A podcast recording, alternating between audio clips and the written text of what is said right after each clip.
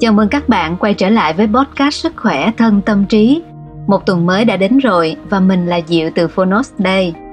Podcast của chúng ta đã đi qua một chặng đường dài và để thay đổi không khí, trong 3 tuần tiếp theo, hãy cùng Diệu phiêu lưu đến những vùng đất mới, chứa đựng những bài học sâu sắc cho chúng ta.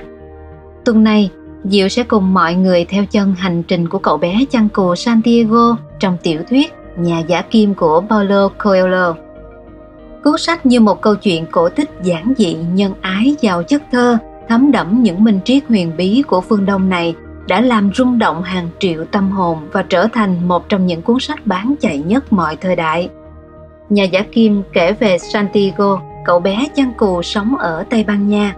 Một ngày nọ, Santiago mơ về một kho báu ở gần kim tự tháp Ai Cập. Cậu bé quyết định theo đuổi giấc mộng kỳ lạ này để rồi tất cả những trải nghiệm trong chuyến phiêu lưu đã giúp Santiago thấu hiểu được ý nghĩa sâu xa nhất của hạnh phúc, của sự hòa hợp giữa vũ trụ và con người. Bạn đã sẵn sàng phiêu lưu cùng cậu bé Santiago chưa? Mình bắt đầu lắng nghe nha.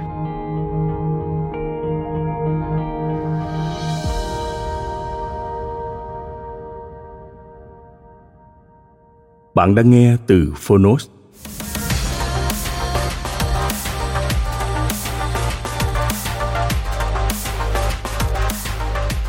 Tác phẩm Nhà giả kim. Tác giả Paulo Coelho. Người dịch Lê Chu Cầu. Độc quyền tại Phonos. Nhà xuất bản văn học, Công ty văn hóa và truyền thông Nhã Nam. Cùng nhà xuất bản thông tin và truyền thông.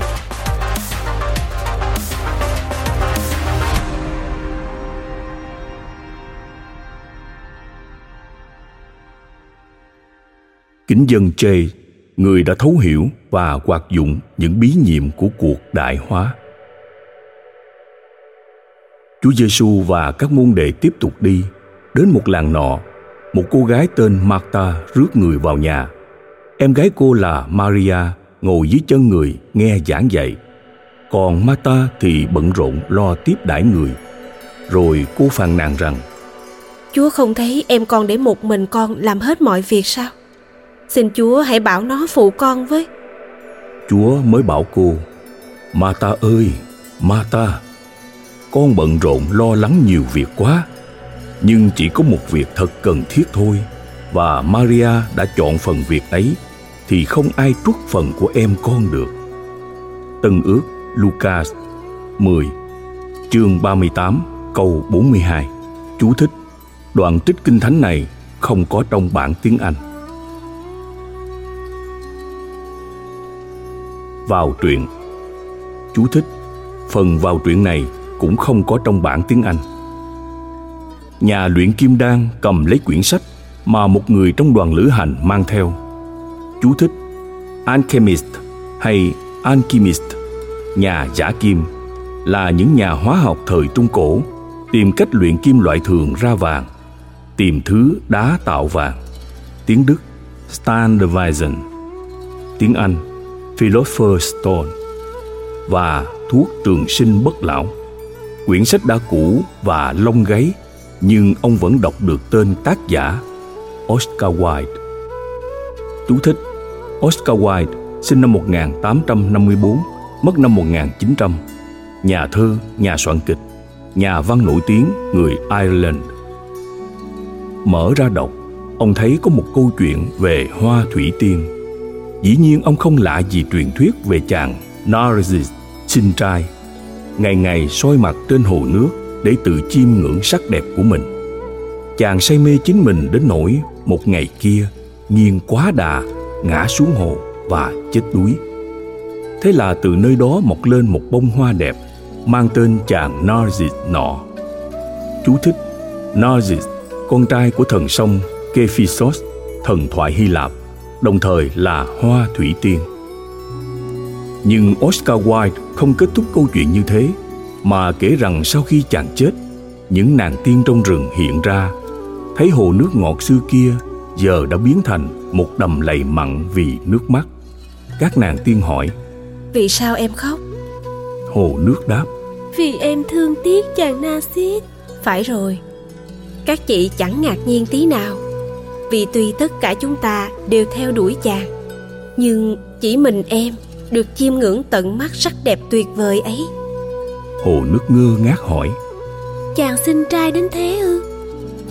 Các nàng tiên ngạc nhiên Còn ai biết điều này rõ hơn là em chứ? Ngày nào mà chàng chẳng cúi người soi mình trên mặt hồ? Nghe thế Hồ nước im lặng hồi lâu rồi mới đáp Đúng là em khóc chàng Nasit nhưng mà em chưa bao giờ để ý rằng chàng đẹp trai đến thế. Em khóc chàng vì mỗi lần chàng soi mình trên mặt hồ, Thì em mới thấy được sắc đẹp của chính em Hiện rõ trong đôi mắt của chàng. Quả là một câu chuyện tuyệt vời. Nhà luyện kim đang nói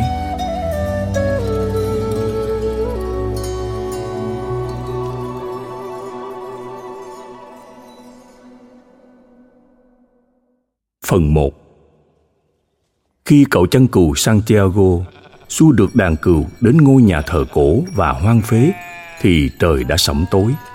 Ngôi nhà thờ này đã bị sập mái từ khá lâu rồi và nơi xưa kia là phòng thái áo lễ, nay sừng sững một cây dâu tầm to tướng.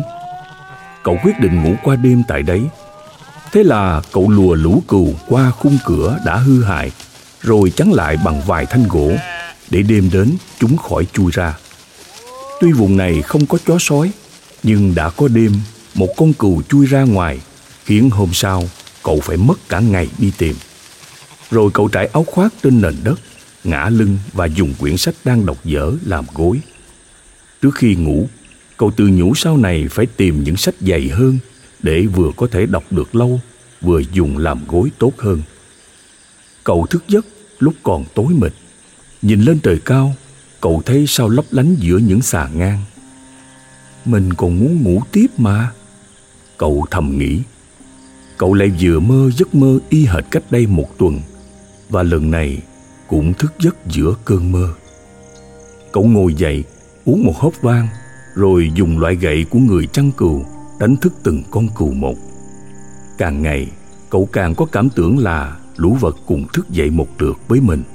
Như thể có một sự hòa điệu thuần bí giữa đời cậu và những con vật từ hai năm nay đi theo cậu. Nay đây, mai đó, tìm thức ăn và nước uống. Chúng đã quá quen với mình nên biết luôn đến cả giờ giấc của mình. Cậu nghĩ, nhưng sau một lúc suy ngẫm, cậu lại thấy có thể ngược lại lắm, rằng cậu đã quen với giờ giấc của bầy cừu. Một vài con chưa chịu dậy ngay, cậu lấy gậy đánh thức, miệng gọi tên từng con một. Cậu luôn luôn có cảm tưởng lũ cừu hiểu hết những gì mình nói. Cho nên đôi lúc cậu đọc cho chúng nghe vài đoạn trong những quyển sách mà cậu đặc biệt thích. Hoặc cậu triết lý về cuộc sống đơn độc và niềm vui của người chăn cừu hay là bình phẩm về những tin mới biết được nơi những thành phố cậu thường hay đi qua. Nhưng từ hai ngày nay, cậu hầu như chỉ nói về một đề tài. Cô con gái của một nhà buôn ở cái thành phố nhỏ mà bốn ngày nữa cậu và lũ cù sẽ đến. Năm ngoái là lần đầu tiên cậu đến nhà người lái buôn này, chủ một cửa hàng vải vóc. Ông ta đòi phải xén lông cừu ngay trước cửa hàng để khỏi bị lừa bịp. Lần đó, một người quen đã giới thiệu với cậu cửa hàng này và giờ đây cậu lại dẫn bầy cừu đến đó.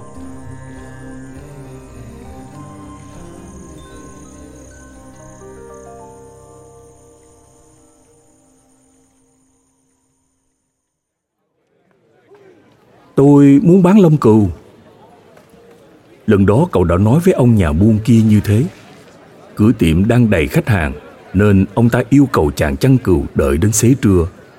Thế là cậu ngồi ngay xuống lề đường trước cửa hiệu, lôi trong bị ra một quyển sách.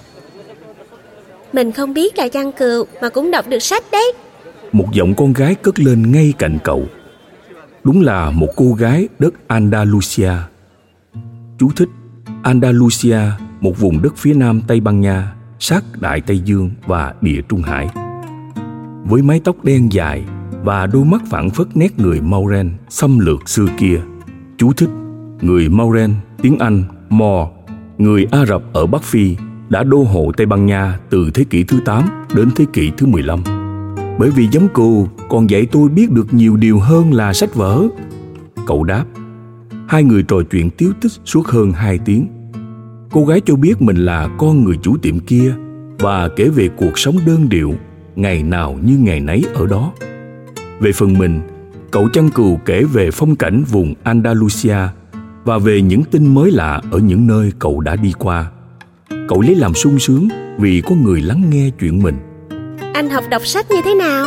Cô muốn biết. Trong trường học, như mỗi người khác, cậu đáp. Nhưng nếu anh đọc sách được, thì sao anh chỉ thành một người chăn cừu bình thường thôi? Cậu bối rối vì tin chắc rằng cô sẽ không hiểu nổi cậu.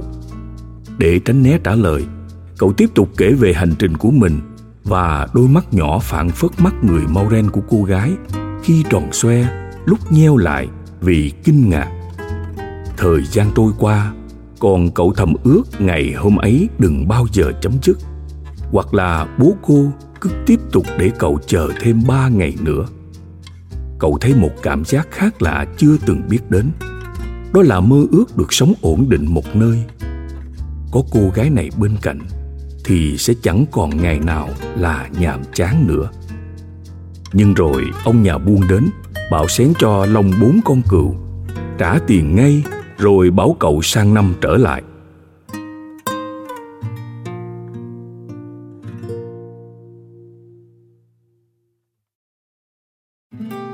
Bây giờ chỉ còn bốn ngày đường nữa là đến thành phố kia. Cậu nao nức, nhưng lòng lại bồn chồn. Biết đâu cô gái đã quên cậu lâu rồi. Thiếu gì người chăn cừu đi qua đấy để bán lông cừu? Chẳng cần. Cậu nói to với bầy cừu. Bề gì, tao cũng quen khối con gái ở bao thành phố khác. Nhưng trong thâm tâm cậu biết mình không thể chẳng cần. Vì rằng bất cứ người chăn cừu, người thủy thủ hay người khách thương, nay đây mai đó nào, cũng có ở đâu đó một kẻ khiến cho họ quên mất thú vui, được tự do giang hồ, đi cùng trời cuối đất.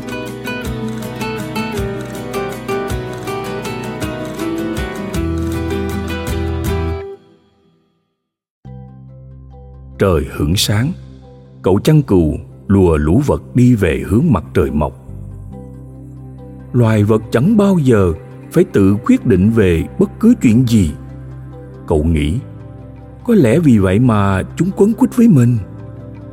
Nhu cầu duy nhất của lũ cừu là ăn và uống. Bao lâu còn dẫn chúng đến được những đồng cỏ mượt mà của vùng andalusia, thì chúng vẫn mãi là những người bạn thân thiết. Dù cho một ngày như mọi ngày, với những giờ tẻ nhạt trôi qua, từ lúc hừng đông đến khi mặt trời lặn dù cho chúng không hề đọc một quyển sách trong cuộc sống ngắn ngủi và không bao giờ hiểu được tiếng người kháo nhau về những chuyện mới lạ ở nơi này, nơi nọ, được cho ăn và cho uống là chúng hài lòng. Với chúng, thế là đủ. Đổi lại, chúng là những người bạn đồng hành đem lại niềm vui, cống hiến nhiều len và thỉnh thoảng cả thịt nữa. Nếu bất chợt mình biến thành một kẻ hung ác giết hết con này đến con khác, thì chắc khi cả lũ chết gần hết rồi, chúng mới biết.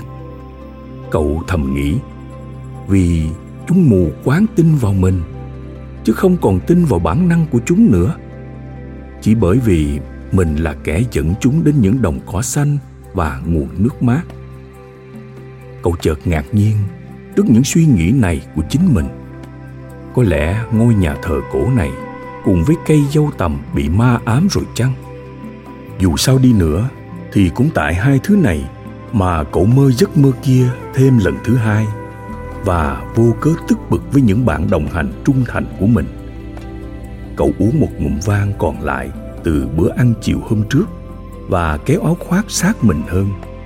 Cậu biết chỉ ít giờ nữa, khi mặt trời đứng bóng thì sẽ quá nóng. Không lùa cừu đi trên đồng cỏ được nữa lúc đó cả nước tây ban nha sẽ ngủ giấc trưa hè, nóng tới tận chiều. Thế mà cậu vẫn phải tha theo những chiếc áo khoác. Nhưng mỗi khi sắp cào nhàu về cái áo nặng như cùm kia, thì cậu lại thấy biết ơn nó, vì nhờ nó mà sáng ra cậu không bị rét run người. Mình luôn luôn phải phòng khi thời tiết dở chứng bất thường. Cậu nghĩ, và thấy sung sướng có cái áo khoác nặng cái áo cũng như cuộc đời cậu có ý nghĩa của nó. Sau hai năm rong ruổi, cậu biết tường tận mọi thành phố vùng andalusia và cả mục đích của đời mình, đó là đi du hành. Cậu định lần này sẽ giải thích cho cô gái biết vì sao mà cậu, một gã chăn cừu bình thường, lại biết đọc. Cho tới năm 16 tuổi, cậu còn theo học trong một chủng viện. Cha mẹ cậu mong cậu sẽ thành linh mục được như thế thì một gia đình nông dân bình thường như gia đình cậu sẽ rất tự hào. Vì chính những người nông dân này đến nay cũng chỉ sống nhờ ăn và uống, chẳng khác bầy cừu của cậu. Thế là cậu được học tiếng latin, tiếng tây ban nha và thần học. Nhưng từ nhỏ, cậu đã mơ ước được đi cùng khắp thế giới bao la, và điều này đối với cậu quan trọng hơn là biết về chúa và tội lỗi của loài người. Rồi vào một buổi xế trưa, nhân dịp về nhà thăm cha mẹ, cậu thu hết can đảm thưa với bố rằng cậu không muốn trở thành linh mục mà muốn được đi đây, đi đó.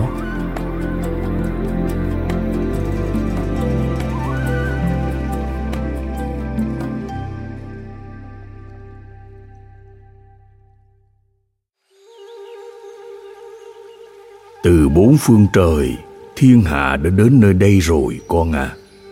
Lần ấy bố cậu nói, họ đến để tìm sự mới lạ, nhưng rồi thì họ vẫn mãi là chính họ. Họ leo lên đồi để xem thành quách, rồi cho rằng quá khứ hay ho hơn hiện tại. Dù tóc họ vàng hay da họ ngâm, nói chung họ cũng giống như người dân thành phố này cả thôi nhưng con chưa được biết các thành quách ở đất nước họ. Cậu đáp, khi đã quen phong thổ và phụ nữ vùng này rồi, thì những người đàn ông nọ nói rằng họ muốn vĩnh viễn ở lại đây. Ông bố nói tiếp, con cũng rất muốn biết về phụ nữ và đất nước của họ. Cậu thú nhận, vì thật ra, họ có hề ở lại đây mãi đâu. Họ thừa tiền thừa bạc con à ông bố đáp, còn ở vùng mình á, chỉ có người chăn cừu mới phải nài đây mài đó thôi. Thế thì con sẽ làm kẻ chăn cừu? Bố cậu không nói gì nữa cả. Hôm sau, ông cho cậu một chiếc ví đựng ba đồng tiền vàng cổ tây ban nha. Bố tình cờ tìm thấy trong ruộng nhà ta cách đây lâu rồi. Lẽ ra là tiền để cho con được nhận vào nhà thờ đấy còn lấy mà mua một đàn cừu, rồi đi khắp nơi khắp chốn cho đến khi con hiểu ra rằng làng mạc thành quách dùng mình tuyệt vời nhất. Phụ nữ dùng mình xinh đẹp nhất. Rồi ông ban phúc lành cho cậu. Cậu đọc thấy trong mắt bố cũng chính niềm ước mơ được phiêu du. Nó vẫn mãi sống trong ông sau hàng chục năm tìm cách lãng quên qua những lo toan, sao cho có cái ăn, cái uống hàng ngày và một chốn nương thân.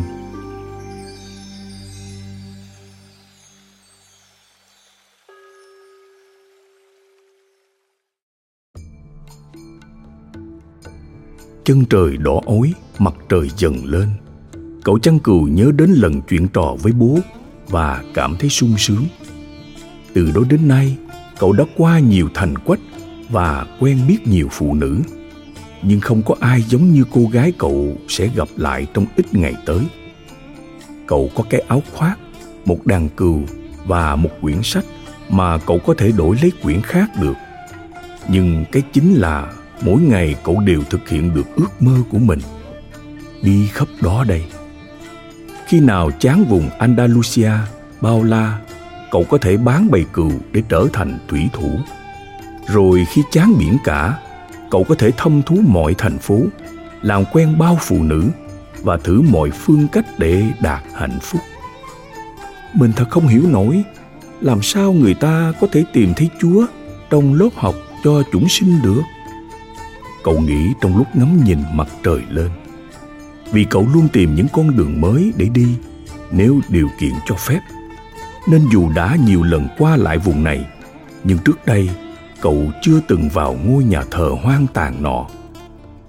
Thế giới bao la vô cùng tận giả thử, cứ để cho bầy cừu dẫn đi, thì chắc hẳn cậu sẽ còn phát hiện được nhiều điều hay ho nữa. Chúng không nhận ra rằng, ngày ngày chúng đi đường mới. Chúng không biết đồng cỏ khác nhau và bốn mùa thay đổi, vì chúng chỉ lo có mỗi chuyện ăn và uống. Nhưng biết đâu, con người cũng y như thế cậu nghĩ?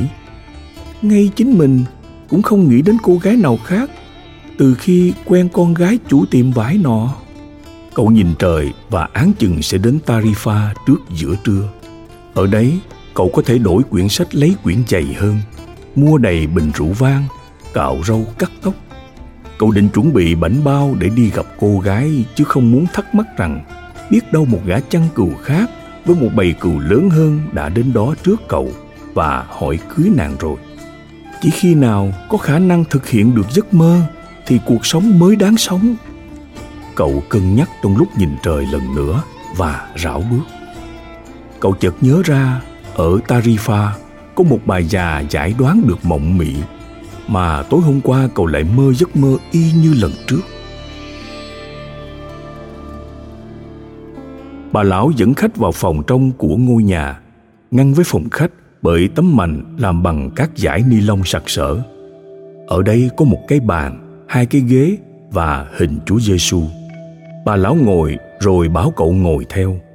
Xong, bà nắm lấy hai bàn tay cậu, kẻ lẩm bẩm đọc kinh. Nghe như kinh của người di gan trong cuộc hành trình, cậu đã từng gặp không ít người di gan rồi. Họ cũng đi khắp nơi này nơi khác, tuy không chăn cừu như cậu người ta bảo rằng dân di gan chuyên lọc lừa người ta còn nói thêm rằng họ liên minh với ma quỷ, rằng họ cướp trẻ thơ, bắt chúng làm nô lệ trong các khu liệu âm u của họ thuở nhỏ, cậu rất sợ bị người di gan bắt cóc thành ra khi bà lão nắm tay, thì nỗi sợ xưa lại ập đến nhưng bà ta treo hình Chúa Giêsu trong tường mà. Cậu tìm cách tự trấn an. Cậu muốn tay mình đừng run để bà lão khỏi nhận ra được rằng cậu đang sợ. Cậu thầm đọc kinh lạy cha. Lạ thật. Bà lão nói, mắt vẫn nhìn chăm chăm đôi bàn tay cậu, rồi im bặt. Cậu càng thêm lo, bà lão nhận thấy tay cậu bỗng dưng rung lên Cậu vội rụt tay về Tôi đến đây không phải để nhờ xem chỉ tay Cậu nói và ân hận đã đến chốn này. Trong một khoảnh khắc, Cậu nghĩ tốt hơn cả, Nên trả tiền rồi chuồn thẳng. Không cần biết thêm điều gì nữa. Đúng là cậu đã quá quan trọng hóa giấc mơ của mình. Cậu đến đây vì muốn tìm hiểu về giấc mơ.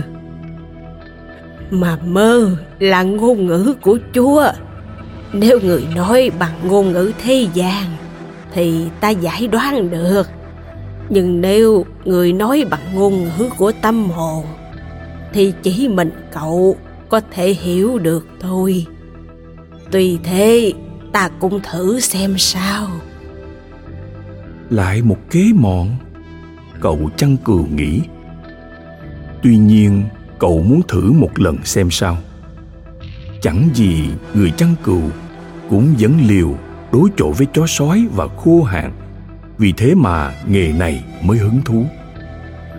Tôi nằm mộng hai lần liên tiếp. Cậu nói, mơ thấy mình và bầy cừu đang trên đồng cỏ. Chợt một đứa trẻ không biết từ đâu đến, chơi với bầy cừu. Đúng ra, tôi không thích có ai quấy rầy lũ cừu của tôi vì chúng vốn sợ người lạ. Nhưng trẻ con luôn nô đùa với chúng được mà không làm chúng hoảng. Tôi không hiểu tại sao, do đâu mà cừu biết được tuổi tác của người nhỉ? Cậu nói ngay vào chuyện chính đi thôi. Bà lão ngắt lời. Ta còn một cái nồi to đang nấu cần phải trông chừng. Hơn nữa cậu chỉ có chút tiền còm thì không thể làm ta mất nhiều thì giờ được. Đứa trẻ chơi với bầy cừu một lúc. Cậu ngượng nghịu kể tiếp. Rồi chợt nó nắm tay tôi dẫn đến kim tự tháp bên Ai Cập. Cậu ngừng một chút để chờ phản ứng của bà lão, nhưng thấy bà chẳng nói gì.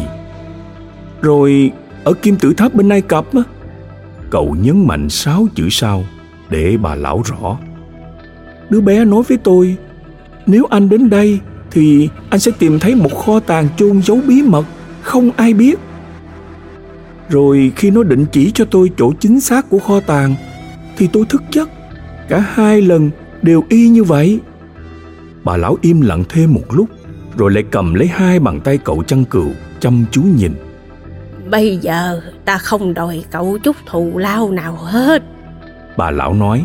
Nhưng ta muốn được hưởng một phần mười kho tàng khi nào cậu tìm thấy nó? Cậu chăn cừu cười thích chí. Nhờ một kho tàng trong mơ mà cậu tiết kiệm được chút tiền còm hiện có. Đúng là một mụ già di gan có khác ngờ nghệch hết sức. Được thôi bà giải đoán đi. Cậu đáp. Trước đó cậu phải thề sẽ trả ta một phần mười kho tàng là tiền công cho điều ta sắp giải đoán. Cậu thề và bà lão yêu cầu cậu lặp lại lời thề trước hình chúa đây là một giấc mơ thuộc ngôn ngữ thế gian. Do đó, ta có thể giải đoán được. Nhưng việc giải đoán này rất khó. Thành ra, ta được hưởng một phần kho tàng của cậu cũng xứng đáng thôi. Ý nghĩa nó như thế này. Cậu hãy đi đến kim tự tháp ai cập tuy ta chưa từng nghe nói đến cái tháp đó bao giờ, nhưng một khi đứa trẻ đã chỉ đường cho cậu, thì nhất định phải có. Cậu sẽ tìm thấy ở đây cái kho tàng khiến cậu giàu to. Cậu chăn cừu sửng sốt rồi thất vọng. Nếu chỉ có thế thì cậu khỏi cần mất công tới đây làm gì? Song dẫu sao cậu cũng chưa phải trả gì hết nếu chỉ để biết có bấy nhiêu, thì lẽ ra tôi không cần mất thì giờ như thế này. Cậu nói. Chính vì thế mà ta đã nói rồi, rằng đây là một giấc mơ khó đoán. Những việc tưởng chừng đơn giản trong cuộc sống, thật ra lại là những việc hết sức phi thường. Chỉ những bậc trí giả mới thấu hiểu nổi ta không là bậc trí giả nên phải dùng cách khác. Chẳng hạn phải xem chỉ tài. Thế tôi phải đến ai cập bằng cách nào đấy ta chỉ có thể giải đoán mộng thôi chứ không biết phải làm sao để biến chúng thành thật được. Chính vì thế mà ta phải sống nhờ vào thù lao khách trả. Còn nếu tôi không bao giờ tới được ai cập thì sao thì ta không được trả thù lao. Không phải là lần đầu tiên đâu. Rồi bà lão không nói gì thêm nữa, mà chỉ bảo cậu về đi, vì bà đã mất quá nhiều thì giờ cho cậu rồi.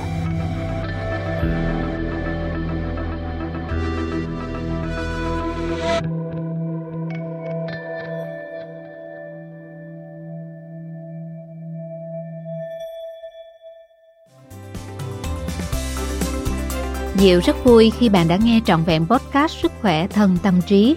Nếu bạn yêu thích cuốn sách này, hãy tải ngay ứng dụng Phonos để nghe các chương còn lại nhé. Hẹn gặp lại bạn trong các tập sau.